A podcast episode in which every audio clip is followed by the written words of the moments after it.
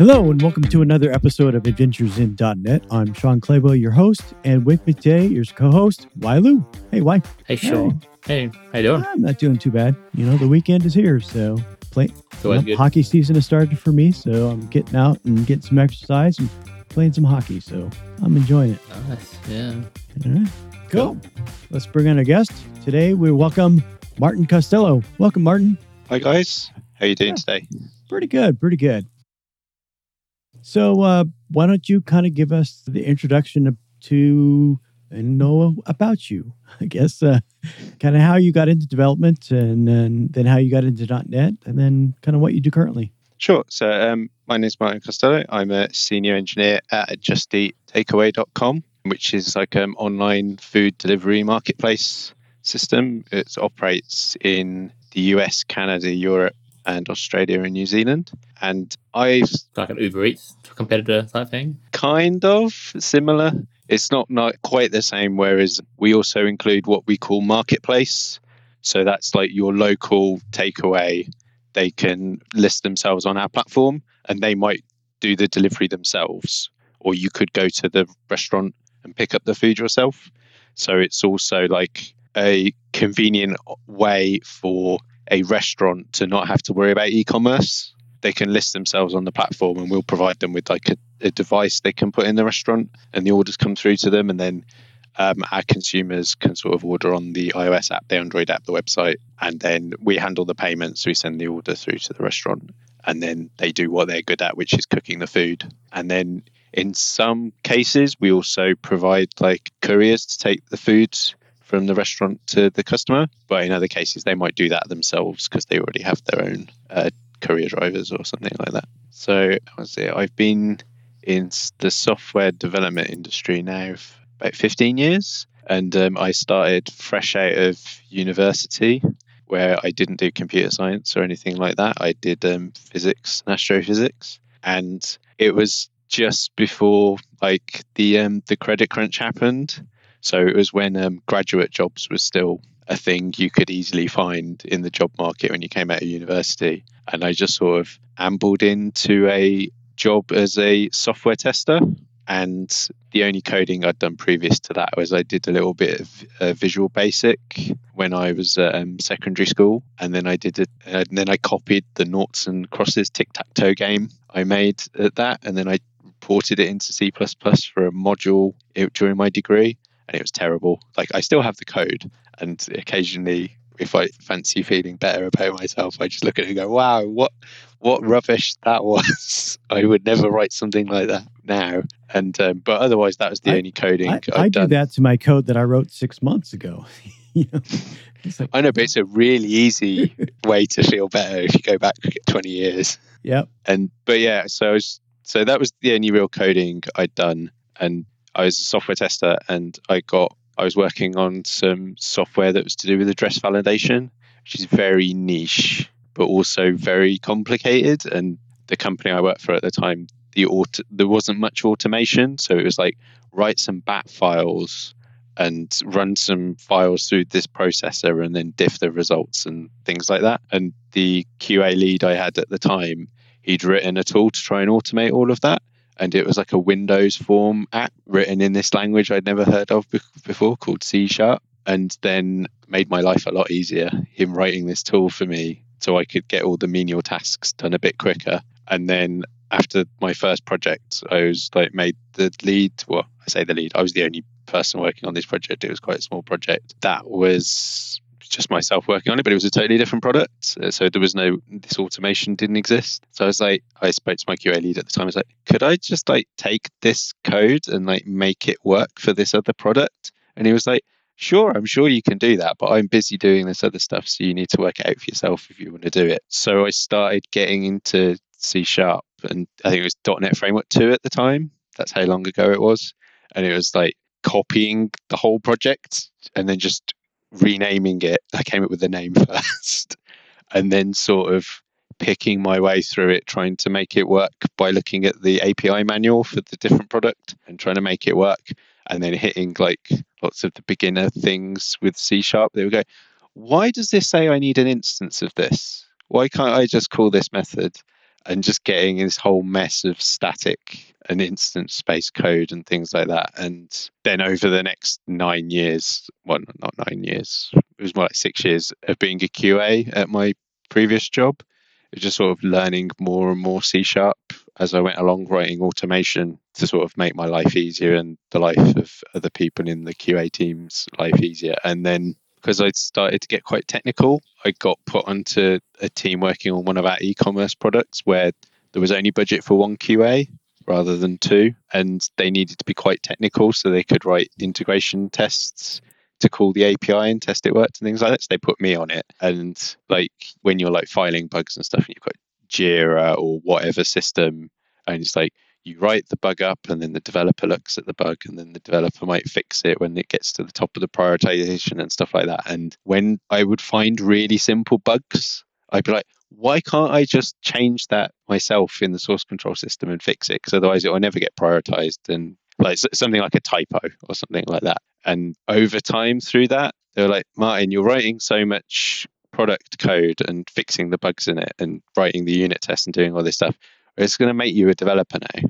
We're just going to move you from QA into development. And then I did about 18 months of being a developer at that company. And then I moved to Just Eat Takeaway.com from there. Or it used to be Just Eat, but now we've joined with Takeaway.com. So we're one bigger, even longer named company now. And that was just before .NET Core was launched. And then I sort of like picked picked it up and started looking into it, and it first came out when it was in like the previews, and then sort of from there, I've become very .NET Core advocate and .NET advocate over .NET Framework, and part of the reason for that is just with my QA background, it's just so much easier to test the applications you're working on in the way you would use them. Whereas in .NET Framework world, you're like, oh, I need to know somehow configure my local tests to integrate into IIS Express or into IIS and things like that. And suddenly it would be a lot harder and not as reliable to write tests against and get a good like inner development loop going and feedback on what you were working on. So it's kind of sort of sucked me in, as it were, from it being a lot cleaner and nicer to work with over .NET Framework. And then I've just sort of absorbed and learned about all the different parts of mainly the ASP.NET core end of the stack rather than, say, WPF and things like that. And most of my day-to-day job is working on uh, either APIs or ASP.NET core uh, websites and infrastructure to do with those things, and also um, Lambda functions, also written in .NET. So mostly .NET. Sometimes I do a bit of HTML and TypeScript or JavaScript, and I really try and keep away from CSS because I'm one of those developers that's just, why isn't this in the middle of the screen? I can just about manage bold italics and changing the colors, and then that's about the limits of my abilities. Yeah, so I, I think our main topic for today was was going to be talking about testing and things like that. So, you know, there's different types of testing and there's unit tests, there's functional tests, there's integration tests, all sorts of different types of tests. And everybody's also got a different definition of them. So, can you kind of give us the, the high level thing of testing and what kind of tests there are and how you defined each one of those? And then we can go into that. Sure. So, it's, it's, almost, it's almost like um, testing talk bingo. It's like mention the test pyramid. So, um, it's like the, the main types of tests I think about in my day to day work is we've got unit tests, integration tests, and then end to end tests is kind of the daily parlance we use in my team. Where unit test is like we're going to take a class or maybe just a method if it's something super simple, you know, like classic calculator territory, please add these numbers together. And that's where we're going to use a test framework like, say, XUnit and we're going to put some inputs and test for some outputs on that class. Some people think of it more like as, as a functional unit, which you can also do that with XUnit because sometimes, like, say to people, XUnit or NUnit or MS Test, they're not unit test frameworks, they're test frameworks. They just help you write tests.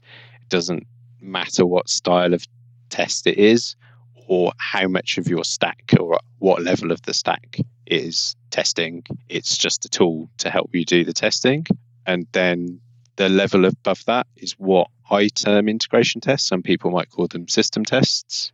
To me, they are using the application in the way the user would use an application and like treating it like a black box. So if it's like an API, I'd spin up the API and I would talk HTTP to that API. So I'd doing gets and posts to it. So for example, I don't know, classic to do app example, I'd do a post to create a to do item and then I would verify that worked by calling the get endpoint and getting the to do back and checking that the API says that the to do I asked it to make matches what I asked it to do. And then end to end test is like at the top of the three layer test pyramid I've sort of articulating, which is where you deploy all the code into your product not sorry, not your production environment. Don't do that first.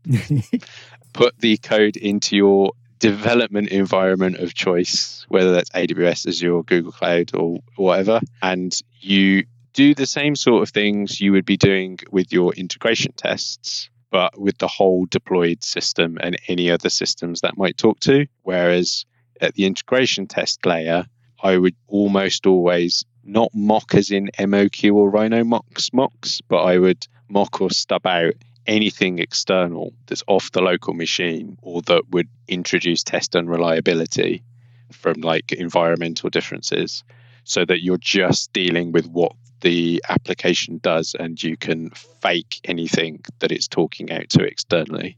So, one way I like to think about with integration tests, although you wouldn't do this, especially because you wouldn't be able to Stack Overflow search for any of your coding answers. It's almost like they're the type of test you can pull the, the network cable out of your dev box and your app that talks to other services, it would still work because it's not really talking to those other services. So I don't know if we, if if this wasn't pandemic times and we could sit on planes with our laptops and do coding, you you'd still be able to do meaningful sort of not tests above a unit test layer without having network connectivity and other things to talk to. Yeah, I think that's like chaos testing or something like that, where you just go around and start pulling wires and plugs and trying to break things. You know, I think I think that's a thing that Netflix really started doing. You know, oh yeah, they, the they um, chaos monkey. Yeah, it's one of those things never quite reached the point where you're actually brave enough to um, let that sort of thing run amok in an AWS account or in a production environment. So, how do you get started with the integration tests? You know, if that's we're gonna we're gonna focus mainly on that today. So, what's the main thing to know in how to get started? So, the main thing that I sort of because like you have classical test driven development where it's like let's write all the tests and then all everything will break and then we'll write code until the tests pass. Personally, I can't quite do that because like if I haven't written any code yet, it's not even going to compile, let alone the test fail.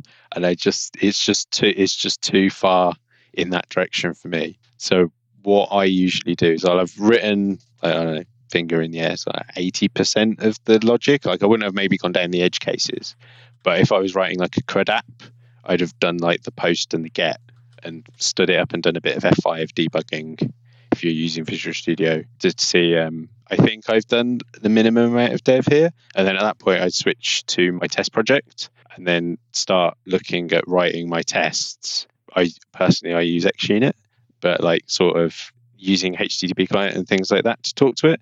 But that's where you've like, well, it's tricky to start just firing up the test server all the time as part of the test. So I think a really good thing if you're doing ASP.NET Core that you can use is there's a NuGet package they provide, which is Microsoft.ASP.NET Core.mvc.testing. And it contains a component called the uh, Web Application Factory. And what that does is it sort of knows about how to set up like the folder where all your view files are if you're doing Razor and the dependencies and things like that. And it hooks into another component which is part which is related to the Kestrel server which is called test server. And what that does is it sort of runs your application in memory. So instead of it actually listening on a HTTP port, it sort of it's all hosted in memory. And when you do networking calls, they don't really go over the network because it uses a special kind of HTTP client where that sort of just it's sort of plumbing the client to the server directly together in memory. And sort of first thing is to get that sort of setup done so that you get faster feedback and you can easily start up the application that you're trying to test. And the other benefit that Web Application Factory gives you is it can also give you access to your dependency injection container. So if you've got things like uh, entity framework database plugged in, or you've got your configuration doing HTTP client calls off to something, where you need to, you can tweak the the like the application's configuration, the dependency injector injection setup, so that you can swap out dependencies, and then that's the bit that gives you the power, so that you can go. I know you really want to talk to this SQL server that's on this other server over here in the cloud, but instead could can you use this connection string? And then you can potentially give it like the connection string for like a SQLite database or SQL Server um, local DB or something like that. And then suddenly you you don't have to worry about oh I ran this test and then the second time I ran it the data was in the database now so my test failed because there was already some data in the database and stuff like that. It means you can easily or relatively easily sort of clean set up and tear down in between your tests. And then that gives you more reliability in, and repeatability in sort of validating that your code works and trying to get away from the old flaky tests where you like push up your change into your like CI system and then it fails, and then you're like, why did that fail? I didn't even touch that, and then you just press the rerun button until it goes green, and then you're like, yep, it's all sorted now.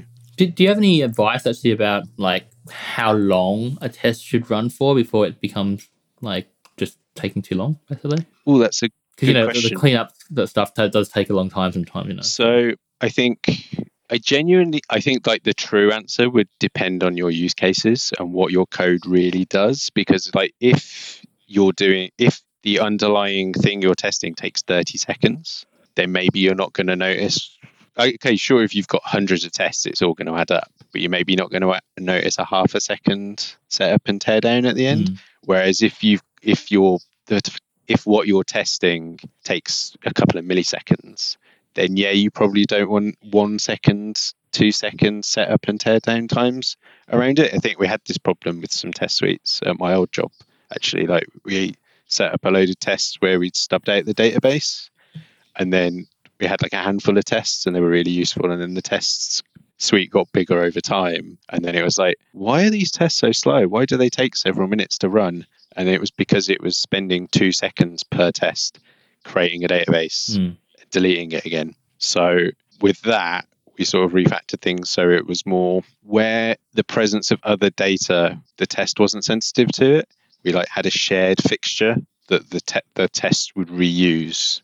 So we just paid the setup mm. test, uh, the setup cost once. But then if we had tests where it was important that the database was empty at the start or it had specific data in it, they'd have custom uh, fixtures and then we like our test run we managed to like shave like five minutes off it just by refactoring it a little bit but yeah i think this i think the sweet spot for me with a set of tests whatever level of the test pyramid is at i'd say about a, a minute is my upper limit because once mm. you've got past a minute then if you want to rerun all the tests to be confident in whatever it is you've just done locally you start getting into the the point where your mind starts to wander and then you're like oh i'll just check that email. I'll just look at this thing in stack overflow that i want to look up oh i'll just look at twitter on my phone while this runs.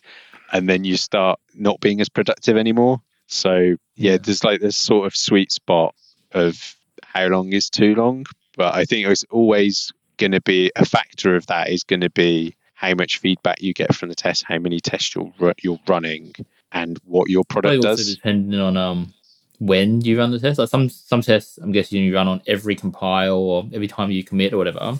Some tests you might run on every time you you know you have a pull request, and then some tests you might just run nightly kind of thing. And the, the nightly ones they can run. Oh yeah, take an hour if they want to. You know, like yeah, because I th- I think I've noticed that from doing uh, contributions to uh, some of the .NET repos is like if you do a pull request to ASP.NET Core, it takes about an hour for all the GitHub statuses to go green because it's it's building it on like four OSs and then it's testing it on four OSs Mhm. and then it does some some other stuff and then it all aggregates together. But then they also have a nightly run that tests it on even more operating systems and it's just like wow that must just take a very long time to get if you've d- if you if you're a developer on the project full time and you've made quite a sweeping change like you're talking like over a day to know that you haven't broken something yep. Oh, you missed this semicolon there. That. Yeah. yeah. because like I know one.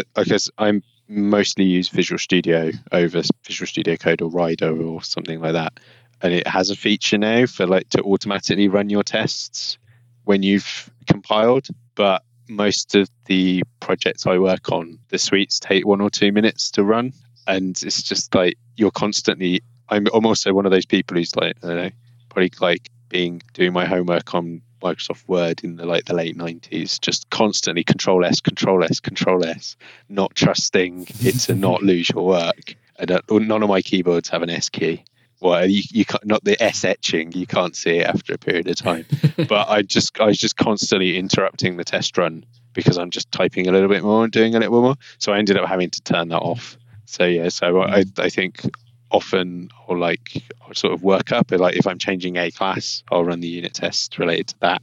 And then when I think I'm done, all of the repos my team have at work, we have just like have a build script in the root of the Git repo, and I just open up a term terminal and I just go build.ps1 enter, and then it compiles it and runs it all.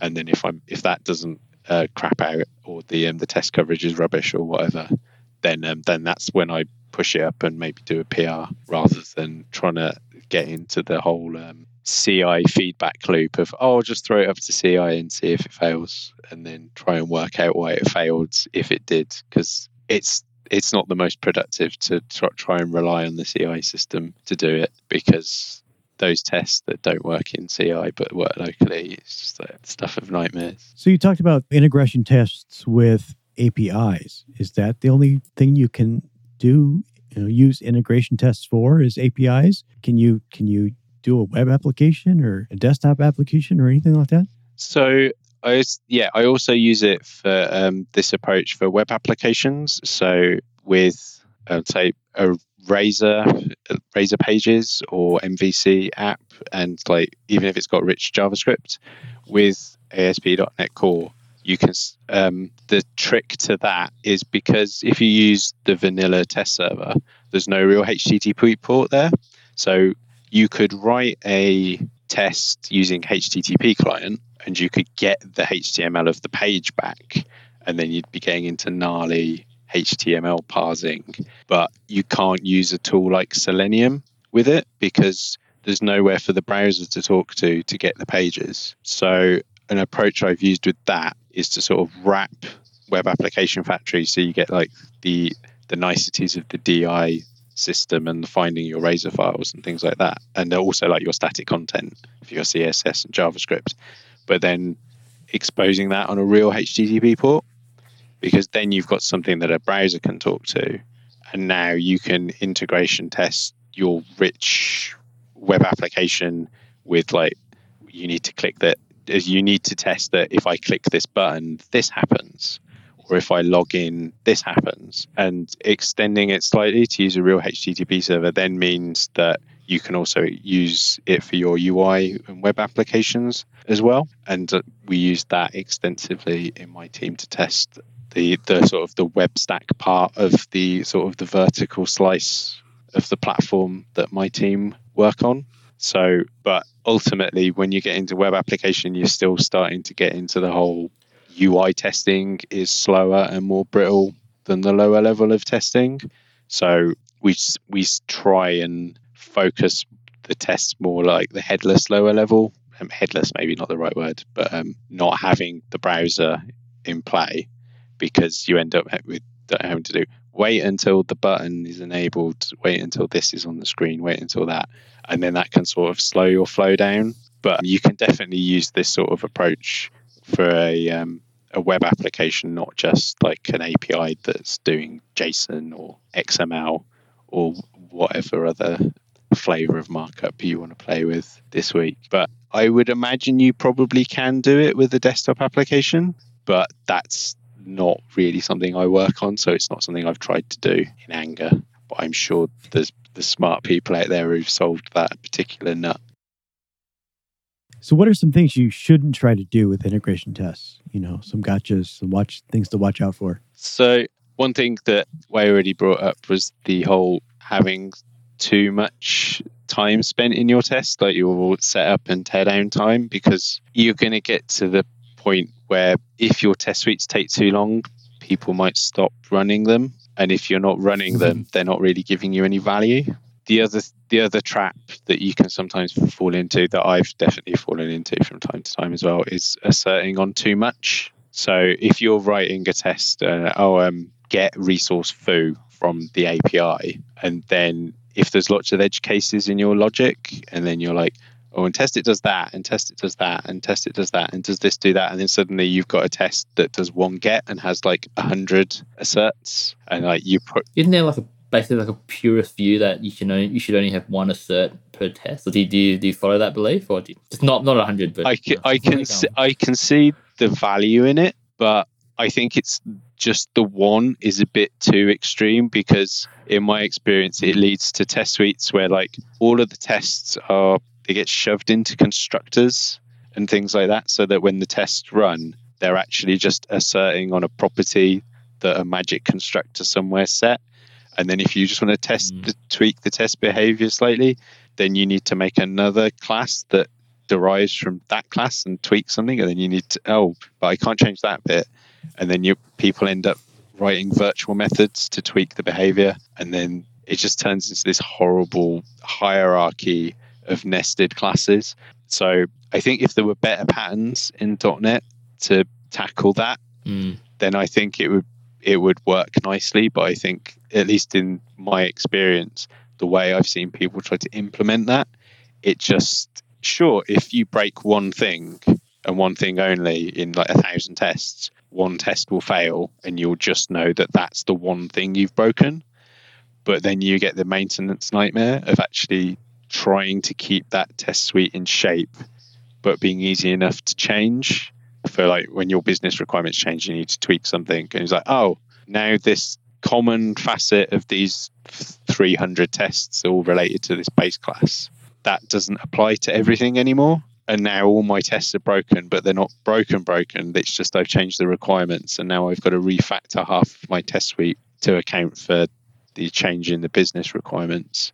So I think definitely try and keep the asserts small, but at the same time, I dislike when you like have I don't know, say five test methods and they're all the same and they're just doing one slightly different assertion. But then if you break something really fundamentally, then all the tests break, but they're all broken because of something that's not really specific to that test. It's just like you've broken the endpoint, so all the tests break. So having 100 tests fail doesn't add much value over having the one test fail in that scenario because it's still oh yeah you just completely broke that endpoint. I, I think that's it. I think like um I think like I've, I've always thought that like like unit testing and automated testing and all that stuff like it's probably it, it can be learned you know and it's not not that hard. But what's really hard is actually figuring out what to test and making your tests aren't brittle enough that it just breaks for any reason and, you, and you're spending all this time maintaining it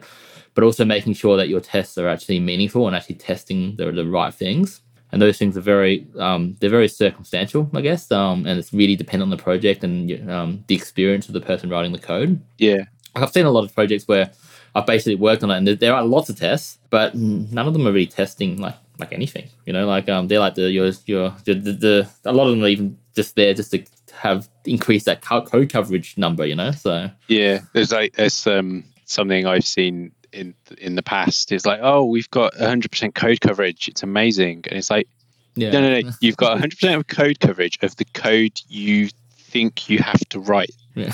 but like if you totally missed a requirement in an edge case it's not going to work if you ask it to do that. But Mm. because the code to do it isn't there. So the code it makes no sense to have any code coverage of it because it's not there. So yeah it's just like code coverage is good to know where your blind spots are but it's hmm. not a, a magic number that 100% means everything's bulletproof, everything's great. It's all the sunlit uplands. Yeah. We've done our job perfectly correctly. Yeah. And also, you're mentioning tests need to be like easy to maintain, but also they need to be easy to add new tests. Because if you hmm. if you've got like a more junior engineer that's say started on your team is not got as much experience, it should be relatively easy for them to look at tests we already have, add some more for whatever changes they're making. Because Mm. if the tests are hard to write new tests, pe- developers are lazy, they won't add new ones. And then you, the sort of the rot starts to set in over time. And then suddenly, oh yeah, we bring code coverage back just for, to make a point. Oh yeah, we had 90% code coverage six months ago with that test suite and it was all great. And now six months later, and now we're at 40% coverage. What happened? And then it's like, oh yeah, we made the test suite so complicated. No one wrote new tests for the last six months of work, and the coverage Hmm. dipped. And now, oh, now we need to like make a technical debt item to get back to where we were before. So Do you- yeah, Do you recommend a minimum percentage of code coverage? So my anecdotal number, which I think I've seen I've seen bandied around a lot, which I think is not far off an, a good sweet spot, is I'd say something like in the region of 70, 70%, because depending on what project you're working on, you probably find that if you dug through a code coverage report, you'd find a lot of the, the code blocks, so like your error handling and your edge cases or like you're setting up your logging configuration and things like that. So 70, 80, you know, four out of five lines of code sort of area, you're probably on average hitting the major use cases of your app. And what's left is edge cases and or like those infrastructure bits that you can't really hit when you're doing a unit test. Because I don't know, like program uh, program.main, you're probably not calling program.main as part of a test because it's just going to hang and the web server is waiting for requests and you can't stop it. I mean, you, you just exclude those from, from code coverage, and then you can get back up to 100%. And everything you, You have can- written a test for, just exclude from code coverage. 100%. Yes. Got it. That's definitely one way around it. Yeah. but yeah, I think, yeah, I definitely think once you get to around the 70, 80 point, you're starting to get into diminishing returns and it's becomes more of an exercise in chasing a metric rather than what, what are the spots in my app where I'm completely missing some test coverage that should be there. But I think the tricky bit of that is sometimes you have to have the discipline to occasionally go back and actually look at a visualized report rather than just seeing a number on a screen or a number in a report and going, so where where is it that we don't have the coverage? And actually like periodically going through the report reports and going, ah, that whole area of the app, actually we're not covering that, we're not testing it works. So what, are you using to generate these reports? So um, the tool that I use regularly and we use in my team is called, uh, well, actually, we use two, t- two tools. So we use Coverlet to actually generate the coverage metrics in the first place. That's an open source library and it plugs in re- really easily to the .NET Test SDK. And uh, we use the MS Build integration it has. So you just sort of add a NuGet package and you can just configure a few MS Build properties to like say uh, what namespaces or classes or attributes to exclude from code coverage. And you can also give it a minimum code coverage and it will fail your build if the coverage doesn't meet that level, which is handy to stop, or not stop, let you know if you've started going down like a drift of Hmm. you were at 80 and you're getting you're being a bit sloppy and you're getting you're trending down it'll hit a level and then it'll just fail the build and the, or like occasionally it leads to well i'm only adding this tiny thing and it doesn't make any sense to write any tests so i'm just going to change the number Hmm. but um, yeah so we use that to actually generate the metrics and then there's another open source library called report generator and that generate can generate you html coverage reports from a variety of code coverage output formats like um, Cobertura and um, TRX files. I think it's TRX files. And you can then get yourself a HTML report, and that is of your code files. So it can show you your code file, however your code's structured. And then if you've covered a line, it, it's in green. And if it's not covered, it's in red.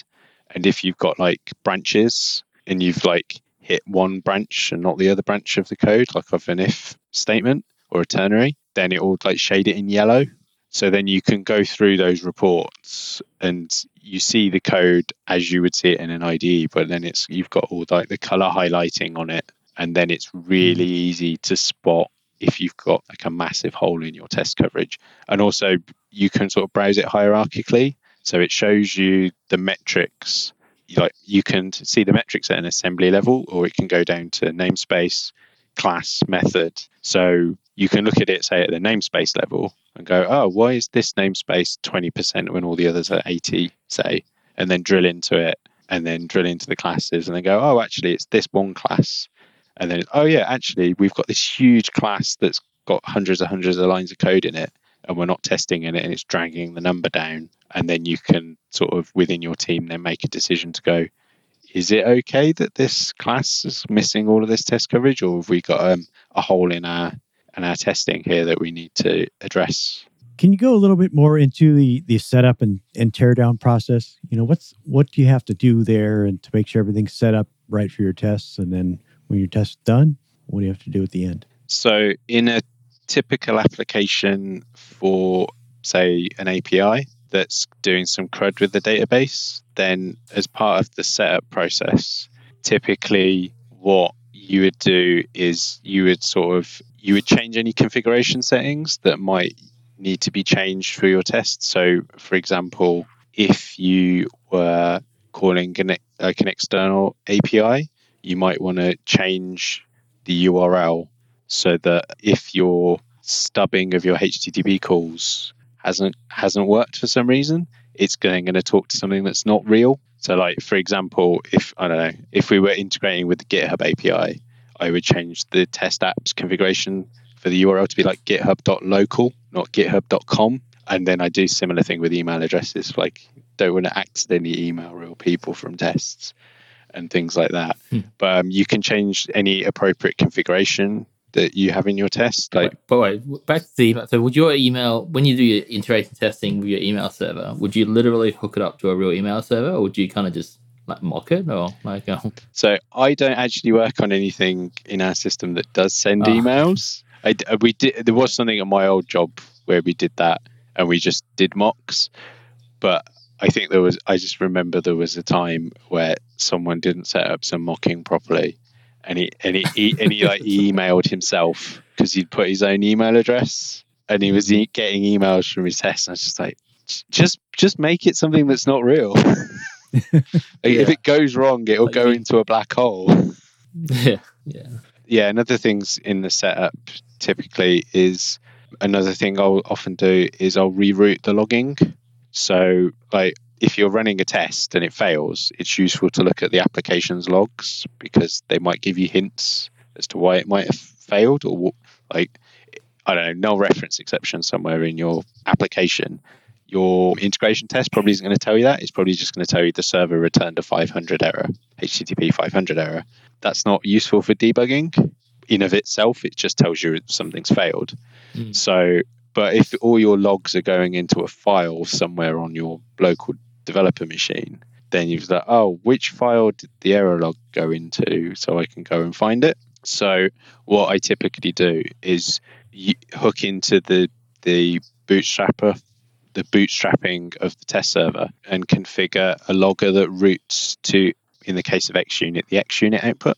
So then what you can do is if your test fails, you can just look at the XUnit output and it has all the application logs for that that were during the lifetime of that test associated with the test, and then you can just open the test output and go, oh, there was there was a null reference exception on line 52 of foo class.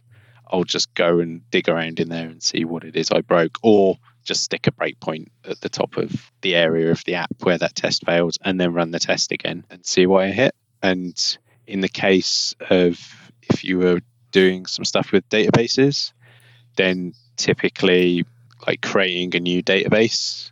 So maybe depending on what your data access code does, on whether like you're using just using an ORM or if you're doing like actual low level SQL commands, then you might be doing commands that maybe aren't as portable between, say, SQLite and SQL Server. So then it gets a bit trickier to do like redirecting the database. But for like SQL, simple SQL stuff, I'd um, set up like a, a SQLite database in like the temp directory on the local computer and then run whatever commands were needed to like uh, create the tables and, and seed any data so that the Isn't there like a in-memory database that comes with .NET Core? I'm not sure if you've used that one before. yeah so ef core they have an in-memory uh, database provider you can use but i treat it with caution because i've been burned in the past before where i've done a query that works in LINQ to Objects but it doesn't work in LINQ to SQL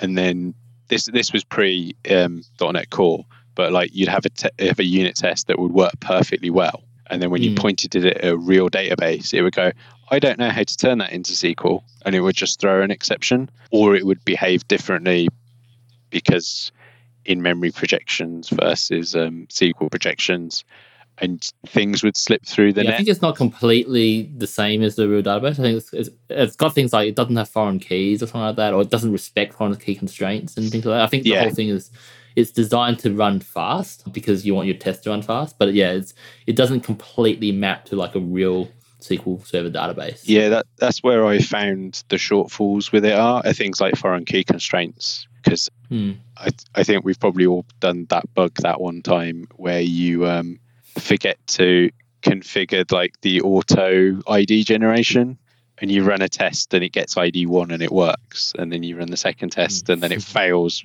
because you've violated the unique constraints. You tried to put another ID one in, and with like the in-memory databases because they don't check for those things. You have all these hmm. tests and they're all passing perfectly fine. You're like, yep, let's ship it. And then you ship it and then immediately breaks because you forgot about foreign key constraints. So that's Well, I'm, I'm guessing like you have your automated test, but you do have real testers as well, right? Now, Yeah.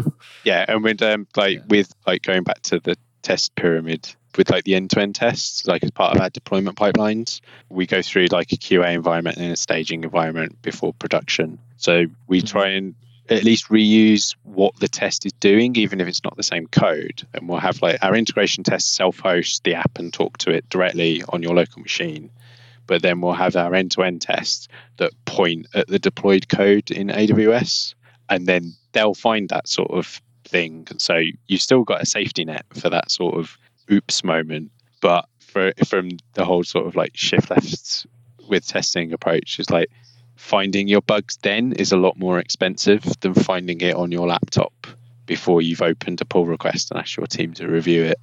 it's a great point actually. I like, I like that. Yeah, good way to yeah talk about the cost. Yeah, so Yeah, because you don't. It's like it's like it's not even like monetary cost. It's just like your own productivity. It's like if you run all the tests and it's all fine, you do the PR and your teammates look at it and go, "Yep, this looks all fine," and then I don't know, takes ten minutes to build in CI, and then it takes ten Mm. minutes to go through the deployment pipeline, and then the tests run and it fails and it's broken. And it's like, oh great, so to as well as having to work out why that's broken and then fixing it once I've identified the fix and coded it, that's another 30, 40 minutes before I'm back at that point in my deployment process again. Okay, we just got a few minutes left. Is there any last minute uh, tips and tricks that you want to give people on on integration tests? So, something I've used in the past, well, actually, not in the past, I use now, is a lot of people might work on something that is like social login and like, oh, I need to log into my app before um, I can actually use the app to test the business fun- functionality that I actually want to test. But I don't want to have to automate logging into GitHub or Twitter or Facebook or whatever, especially as a lot of those accounts really tr- don't like bots or want you to use 2FA. It's like, well, how do you automate 2FA? And then you get into this whole mess of things. So, something that we've looked into doing with our tests that use social login is there's a few extensibility APIs in ASP.NET Core Identity where you can hook into the point where the app redirects off to the third party provider and then you can send it back to itself. So instead of logging in to, say, Twitter, login with Twitter, it sends the login request back to itself and then you can hook into that in your test suite, and then you can just go, "Yep, you're logged in," and then you can really speed up your UI tests because you don't need this step where you're trying to either go through real login pages of an external third party or you're trying to mint authentication cookies in code to just dump them in the browser to skip the process. So it's it's a really handy little hidden away hook to sort of cheat the login process with tests. Good tip. All right, great, great. So let's uh, move on to picks. Wai? What's your pick this week? Okay, yeah. So this week my pick is going to be a, a new TV show I've started watching. It's called um, Young Sheldon. So basically, it's uh, I'm not sure if you guys seen the TV show Big Bang Theory. It's um, it's kind of like a prequel to that. It's about uh, Sheldon, the, the main character on Big Bang Theory. He's like this super smart guy kind of thing. It's about him growing up. So yeah, so it's kind of a nice sitcom that I've been watching recently. So it's good. Great. All right, Martin, do you have a pick for us? So this week, this week in the UK at least, we got um, the latest series of What We Do in the Shadows, which I don't know if you guys have seen it before, but it's a sitcom about vampires, and it's a spin-off from a film that Jermaine Clement and Taika Waititi made about I think it's about ten years ago, and it's about like some vampires who like it's what vampires really do like they're not all Count Dracula living in Transylvania in a castle. They just live in the suburbs of Staten Island, and it's about all the things they get up to. And um, we just got the third series of that in the um, the UK, and we binge watched it over the last two days, like all ten episodes. Just the whole lot's gone. It's just so funny. I would really recommend it, and you, you don't have to be like a horror fan to like it. It's just it's just it plays mostly off the like all the the pop culture tropes of vampires, but just in a bit of a weird and wacky way. Is, is it a UK show or a US show? So it's a it's a US show. I think it's on FX in the states, but we only just got it this week oh, on um, BBC iPlayer. So we, we got the whole series in one go because I think it's already been on in America. Hmm. Because I, I, love UK shows, you know, UK like Inbetweeners and, and all that stuff. So, yeah, like I think I can bin like I've probably watched those over and over again, like two or three times now. So yeah, UK humor is just kind of funny, it's awkward. So one of one of the um, one of the characters in what we do in the shadows is like very English. So like there's an element of that within the show, even though it's um American TV show. All right. So uh, my pick this week is uh, since hockey season has started up again and I'm playing, Seattle has a new hockey team this year. It's the first season that they're having a hockey team, and it's called the Kraken. So it's uh, my my wife bought me a bunch of shirts and shorts and things like that for birthdays and Christmases and things like that. So uh, if you uh, interested in hockey, check out the Seattle Kraken. So Seattle has never had a, a hockey team. They like, they did okay. a long time ago, but uh, yeah, it's uh, they have been, been without one for a long time, and yeah, that's a few years ago they, they got approved for one, and they finally started playing this season. So if I get okay. a chance, you know, maybe COVID gets better, I'll be able to go over and check out a game. Dude, that's something I've always wanted to do. Um, I don't know why I didn't do it the last time I went to America, but uh, I'm actually see a, an NHL game. So well, maybe one day. No hockey in Australia? Oh, no, we've got like one ice ring in, in my city. Well, that's probably about it. So not in, not cold enough. So. Yeah, we don't have um, ice hockey either. Here, here, hockey means a totally different game with with um, wooden sticks and grass. Yeah. very cool. All right, Martin, if uh, our listeners have questions and they want to get in touch with you, what's the best way to, to reach out? So, if anyone's got any questions they want to find my way, the best place would be to uh, at me on Twitter. I can be found at, at Martin underscore Costello. Awesome. Thanks for coming on the show today, Martin. It was great to have you. No problem. It's nice to speak to you. Something different from um, to do with being stuck inside. I agree. I agree. Great. Thanks, everybody. And we'll catch everybody else on the next episode of Adventures in .NET.